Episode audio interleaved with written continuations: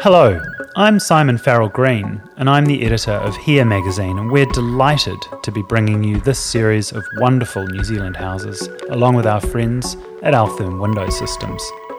Over the next year, we'll be talking with top New Zealand architects about a recent design, learning how it came to be and why the people who live in it love it so much.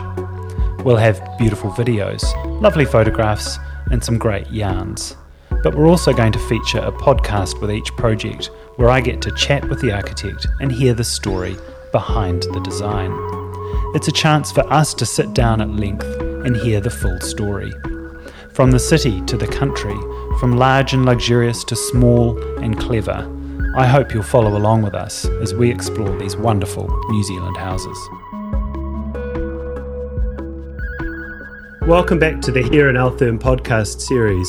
We're doing this despite COVID lockdowns, using some new technology to both me and our interviewee Ben Jagersma of First Light Architects in Te Whanganui-a-Tara, Wellington.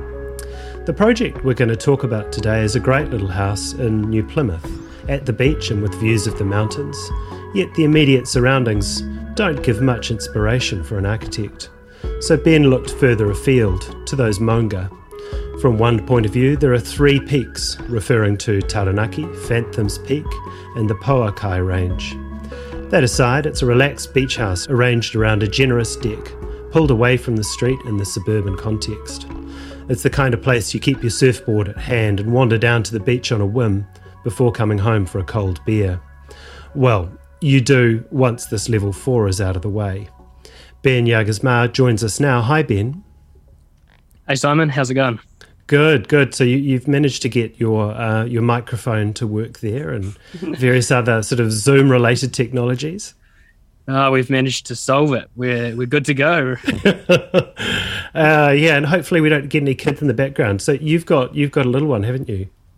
I do. I've got two. So uh, my two and a half year old Oscar is currently asleep. So perfectly timed this Zoom so that he had his day sleep. Hopefully, he stays asleep. Um, and my daughter um, Isla, who is only five weeks five weeks old. Amazing, amazing. We've got Ira and Marty at this end, uh, six and four, who are um, currently ensconced with Master Junior Master Chef. So um, nice. that, that should keep them quiet. Yeah, yeah. Watching the a few of the TV shows has definitely come in handy yeah. uh, while we've been trying to work uh, with lockdown. But um, uh, overall, it's been really good really fun. Yeah, that's cool. Okay, so so this project actually has a little bit of a COVID story to it, doesn't it? You you didn't set out to design a full time beach house or a full time house, I should say. No, originally the the clients are based in in France, so this was uh, essentially a holiday home, but but a more long term holiday home for those months of the year that would that would return to to New Zealand or to New Plymouth. Um, but being in Europe, especially in France, um, during the kind of the peak of the lockdowns over there, they decided to relocate and, and come back home essentially. So this this bach um, was perfectly timed, really haven for them to escape the uh, European COVID experience. Yeah. So I guess I mean, what did that how did that influence the way that you were going to design it? Because it's sort of almost halfway between bach and, and full time house in that way, isn't it? It is. I mean, it it it always had the the fundamentals of a full time house because the periods of time that they were looking to come back to New Zealand were um, more longer term. And so we weren't just talking weekends or weeks. We would be talking sort of a couple of months, a year at a time but probably the, the, the main difference was was it is still on the small side. Um, it's still really compact footprint, um, which maybe is is a lot easier to get used to on on the shorter term um, compared with a full time full time house. So tell us a bit about the site and, and sort of how what the land was like. What you know what, what you were presented with when when the when you when you first got engaged. So it, it was just it was a blank section, basically the front yard to the to the back house in a fairly uninspiring um, New Plymouth suburban neighbourhood. Um, originally, the the house, which is now at the back, was in this location. Um, previous owners of the site uh, picked it up and moved it back to create a small section at the front, which was then subdivided and then sold on to our clients who bought both sections. So they they used the back house as their bach for, for a number of years.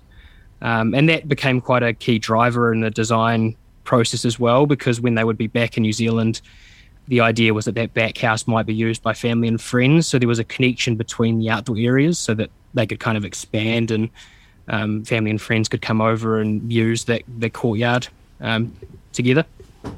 Right. So you've sort of got this um, this quite tight little site on the front, yes. but then you own the back. So the back becomes becomes the opportunity in a way, doesn't it? Yeah, it becomes an extension of the house. Um, but it's a really small site, only about 300 square meters. So um, it, it's it's sort of a yeah an infill housing housing project as well. Um, a bit of additional density and quite a quite a central location in New Plymouth. Yeah. Okay. So so how did you deal with the fact that you know you've got this quite exposed street frontage? So so just tell us about how the house works and how it's arranged and where that deck kind of sits because that seems to me to be sort of the, the crucial bit to it. Definitely. Yeah. That was the that was the really the key driver. This was a house that was designed to be experienced from the inside. Um, there's not a lot to look at when you're looking out towards the the streetscape. So we sort of positioned the building alongside the street, parallel to the street, to be able to create this northwestern courtyard. So it's, a, it's an L-shaped plan, um, which creates this this oasis um, in the centre, which is private from the street, uh, but makes the most of the sun and is, is more about the internal experience of the house itself with your family and friends um, than looking out at a specific view. So tell us a bit about sort of the, the peaks and the way they played out in the design of the house. I'm from Taranaki as well, so the mountain is a, a really strong sense of place, something that we come back to. Um, there's the, the the story that we throw around as locals is that you can you can tell where you're from in Taranaki um, by how you draw draw the mountain, and there's a little bit of that. In- I hadn't heard that. Yeah, so there's a little bit of that inspiration in the house itself. Um, so you pick up different different peaks from different angles, and it's the same as in Taranaki when you're going around uh, the mountain itself. Um, so I'm from Stratford, so um, the it's not a perfect cone like you might experience from New Plymouth. Um, yeah, so there's a bit of that going in on the house itself. Um, the, the, the gable form as well is, is is just trying to keep context with the um, suburban neighborhood as well. Yeah, right. Yeah, but but how did you express those mountains? How did you make them look? I mean, obviously you don't want to go too far with that, but it's it's pretty subtle. But how did you do it? What, how does that that make itself known? Um, really, the I mean, the primary, the public spaces of the house which run alongside the street um, just occupy a really simple square floor plan um, with a, a, simple gable. Um, and then the bedrooms, the more private space, um, which you experience from the back, um, is in kind of a more a more mountainous form, a larger okay. a larger mountain which which comes sort of intersects with that um, the the weatherboard box at the front, and you experience it in different in different ways as you as you move through the building. Um, so when you're on the deck, you're experiencing that that big form, um, but it's a little bit more, I guess, subtle from the street side as it, as it kind of peaks over the um, the black box.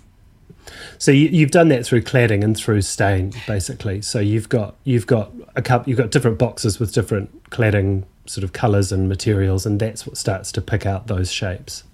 Yes, it is. Yeah, yeah. So the black stained weatherboard part of the house, and then a more modern, uh, which has vertical shiplap cedar in more honey tones, um, more amber and black in contrast to each other.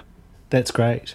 I love the, the relationship with that that deck, that courtyard. That's really key to it, isn't it? You've got just wonderful access to the outdoors through those, you know, big open sliding doors, all that sort of stuff. Like it's a really generous, beachy kind of house.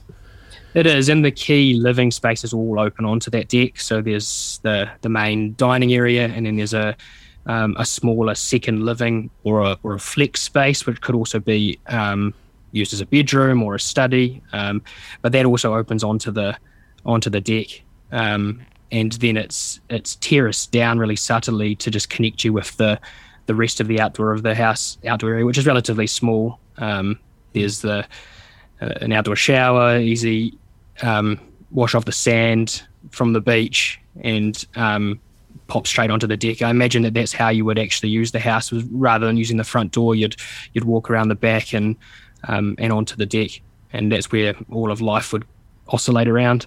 Yeah, yeah, that that classic thing of no one ever using the front door, everyone just knows to go around the back. Yeah, exactly. Yeah, yeah, yeah. That's great. But then you don't you don't completely ignore the street either. I mean, I think one of the one of the most successful moves is that that really great little window seat, um, or sort of I guess it's sort of a work desk, isn't it, with a, a little sliding window look peeking out over the street. So it is it's, it's more porous than just kind of turning your back um, onto yeah, it is. the road.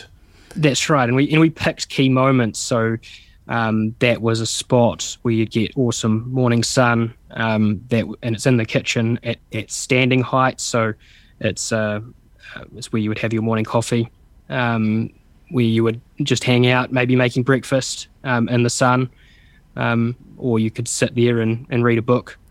But just small little moments like that. Um, there's another one at the end of the the living area, which has built-in bookshelves all around it, with big bifolding um, sliding windows. it's got this nice aluminium awning sh- shroud, which gives you a little bit of privacy, but you can you can sit there and look up at the clouds really um, and feel like you're outside um, and you don't really get an idea for any of the context that's that's surrounding you. That's really lovely. Um, tell us about the, the mezzanine space as well because that's sort of like a, yet another space to, to retreat to in a, a pretty small house. Yeah it is and i mean we're pretty big on using as every square meter that you can using using the um, the space left over in the volumes um, it is a really small footprint, around about 140 square meter footprint, so it's relatively small. Um, but it has these spaces, and, and this just occupies the the volume created by the the gable form, and has a has a ladder which has a detachable bottom section of the ladder, so that the the young kids can't climb up there. Uh, but as they get older, we we discussed it's a great place to just go up and read. It gets the afternoon sun and, and you're kind of looking out over the rooftops of the neighbouring houses. What were you most nervous about with this house? What was what was the thing that kind of really, you know, was was a sticking point along the way?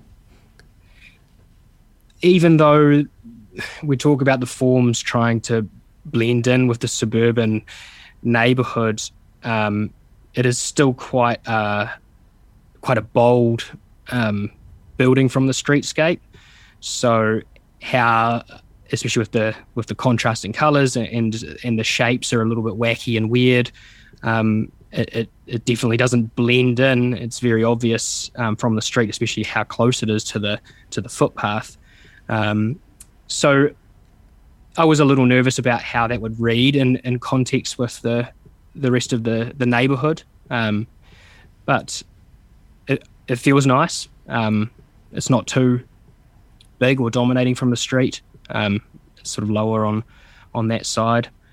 Um, I guess it helps. It helps that it's one story. So even though you've got a big volume, you, you you're not two stories and then a gable kind of looming above a suburban street, are you? Yeah, that's right. And there's a, a, fair bit of existing landscaping, some existing trees which we kept, which helps to kind of soften it as well. Um, and the way we articulated the fences um, sort of helps to ground it as well. Um, so the, the cedar um, carries through um, into the landscaping fences, mm. which provide even more privacy to the outdoor areas. Nice, nice. What are you most proud of with it? What's what's the thing that you kind of point to and say, "Yep, that was that was a really good move."